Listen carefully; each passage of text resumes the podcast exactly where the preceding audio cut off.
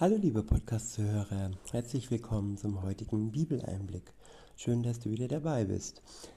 Heute geht es weiter in der Reihe, was Gott dir versprochen hat. Es ist eine Zusammenstellung von Versen, von Versprechungen, Verheißungen, die Gott denen gegeben hat, die an ihn glauben. Zusammengestellt hat diese Verse David Wilkerson in seinem Buch mit dem Titel Was Gott dir versprochen hat. Erschienen ist es im ASAP, im ASAP Verlag. Und heute haben wir den Abschnitt H und er ist betitelt mit Zeichen und Wunder. Der erste Vers steht im Markus Evangelium im neunten Kapitel. Es ist der Vers 23 und ich verwende die Übersetzung Luther.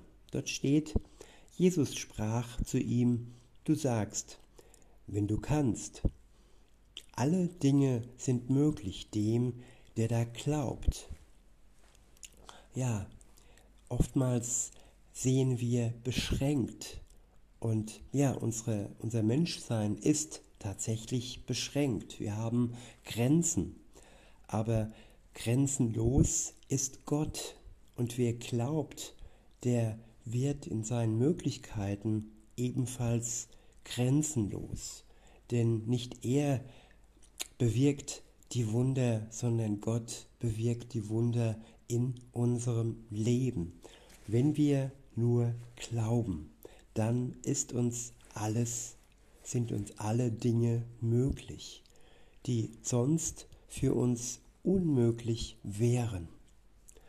Diese ja, neue Dimension haben wir durch den Glauben an Jesus Christus. Wir werden wahrhaftig zu Superhelden mit der göttlichen Superkraft durch seinen Geist, den wir von Gott geschenkt bekommen.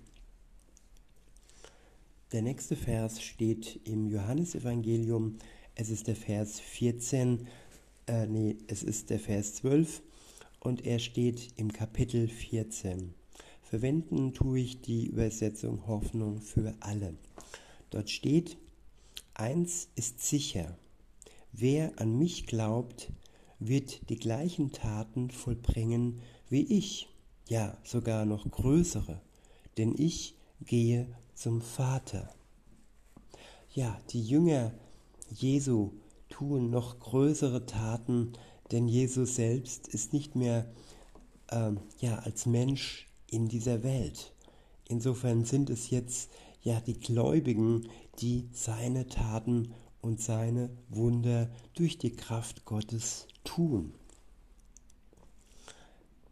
Der nächste Vers steht im Johannesevangelium Kapitel 14.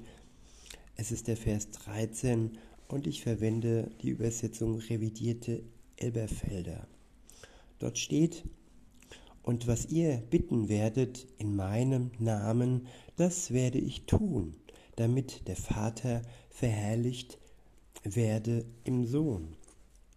Ich wiederhole, und was ihr bitten werdet in meinem Namen, das werde ich tun, damit der Vater verherrlicht werde im Sohn.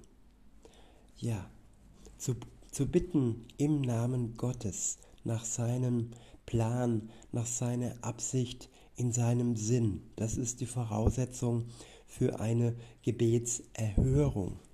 Gott ist kein äh, Wunschautomat, er ist jemand, der uns gebraucht, damit sein Plan in die Tat umgesetzt wird.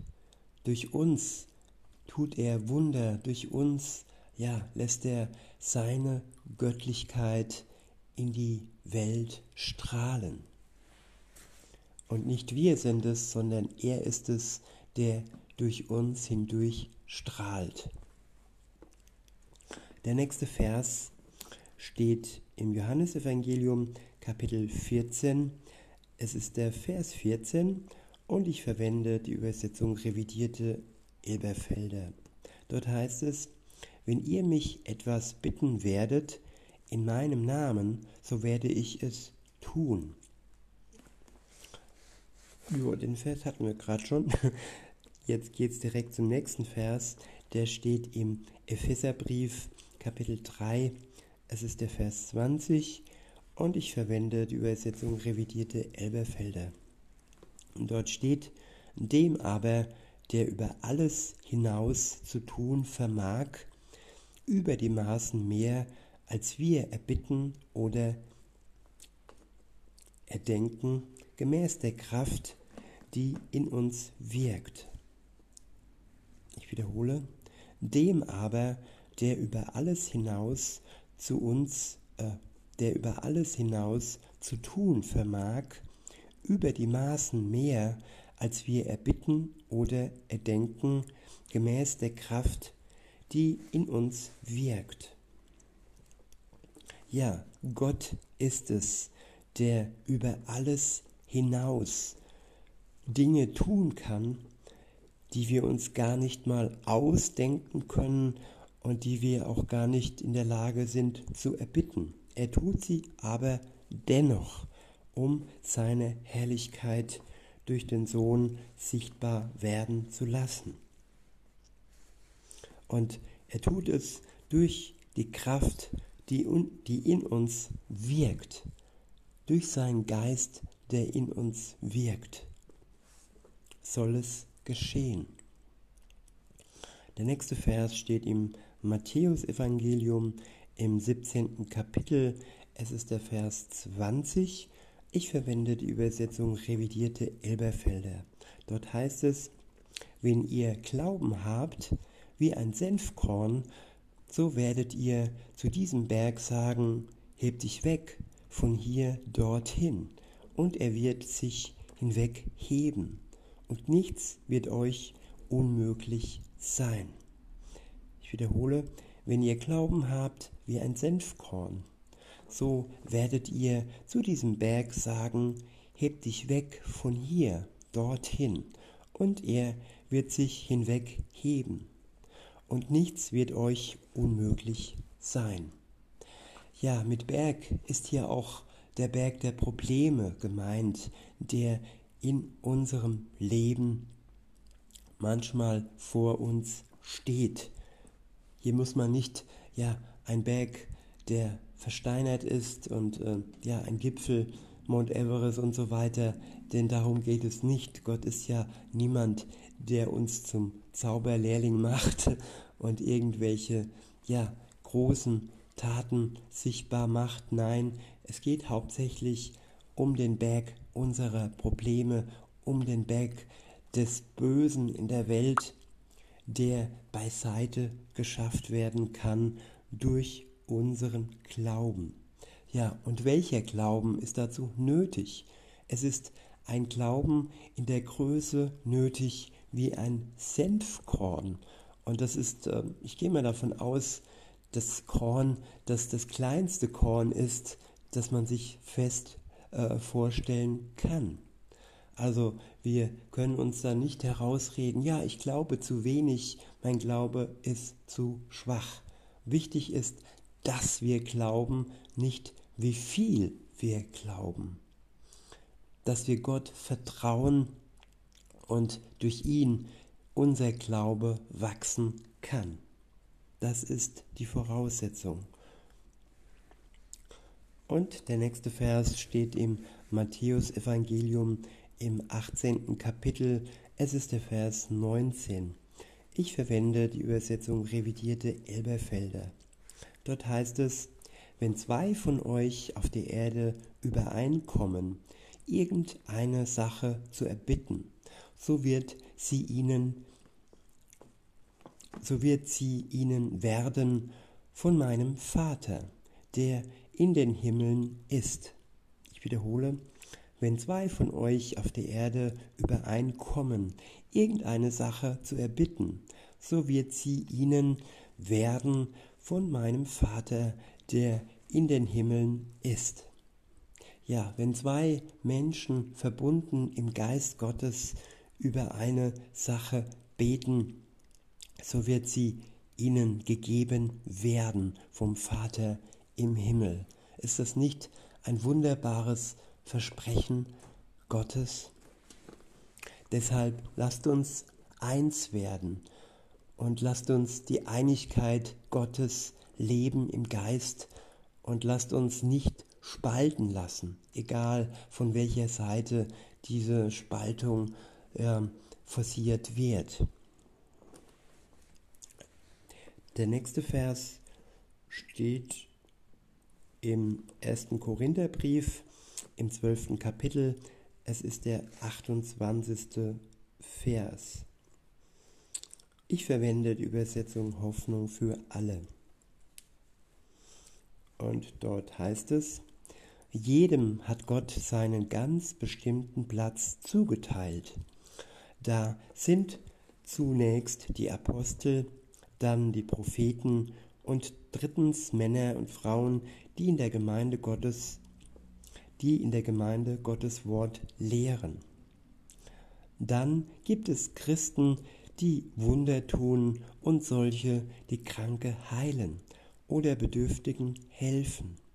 Einige leiten die Gemeinde, andere beten in unbekannten Sprachen. Ja, Gottes Vielfalt wird in uns ausgegossen. Jeder bekommt andere Gaben und jeder bekommt einen anderen Platz von ihm zugeteilt und er beruft jeden ganz unterschiedlich und so, wie es seinem Plan entspricht. Der nächste Vers steht, ist auch der letzte für heute, der steht im ersten Korintherbrief im zwölften Kapitel. Es ist der Vers 10. Dort heißt es, einem anderen aber Wunderwirkungen, einem anderen aber Weissagungen, einem anderen aber Unterscheidung der Geister, einem anderen verschiedene Arten von Sprachen, einem anderen aber Auslegung der Sprachen. Ja, hier werden einige Geistesgaben angesprochen, die ähm, ja durch den Geist Gottes, Gottes uns als Geschenk, nachdem wir Jesus im Glauben angenommen haben, gemacht werden. Der eine kann die Wunder wirken, ein anderer kann Weissagungen vollbringen, aussprechen und ein anderer, eine andere wiederum ähm, bekommt die Gabe der Unterscheidung der Geister geschenkt. Ja, was ist das für eine Gabe? Es ist die Gabe, Lüge von Wahrheit zu unterscheiden, den klaren Blick wirklich zu erkennen, was von Gott kommt und was ähm, ja, von seinem Widersacher, von dem Teufel kommt.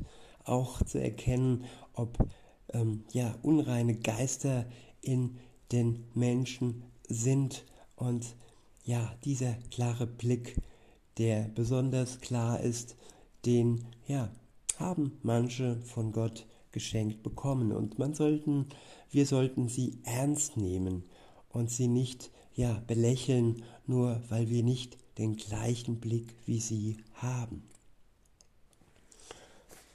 Und weiter heißt es, einem anderen verschiedene Arten von Sprachen, einem anderen aber Auslegung der Sprachen ja, diese Zungen, dieses Zungengebet, das dient hauptsächlich ja für die Stille und ja einfach die Gemeinschaft mit Gott noch etwas mehr zu forcieren. Und wenn sie dann eingesetzt wird, diese Gabe öffentlich in der Gemeinde, dann sollen auch ja oder auch eine Person dabei sein, die diese Sprachen übersetzen und auslegen kann sodass niemand, der neu hinzukommt, durch diese ja, Sprachen verwirrt und abgeschreckt wird. So viel für heute. Ich wünsche euch noch einen schönen Tag und sage bis denne.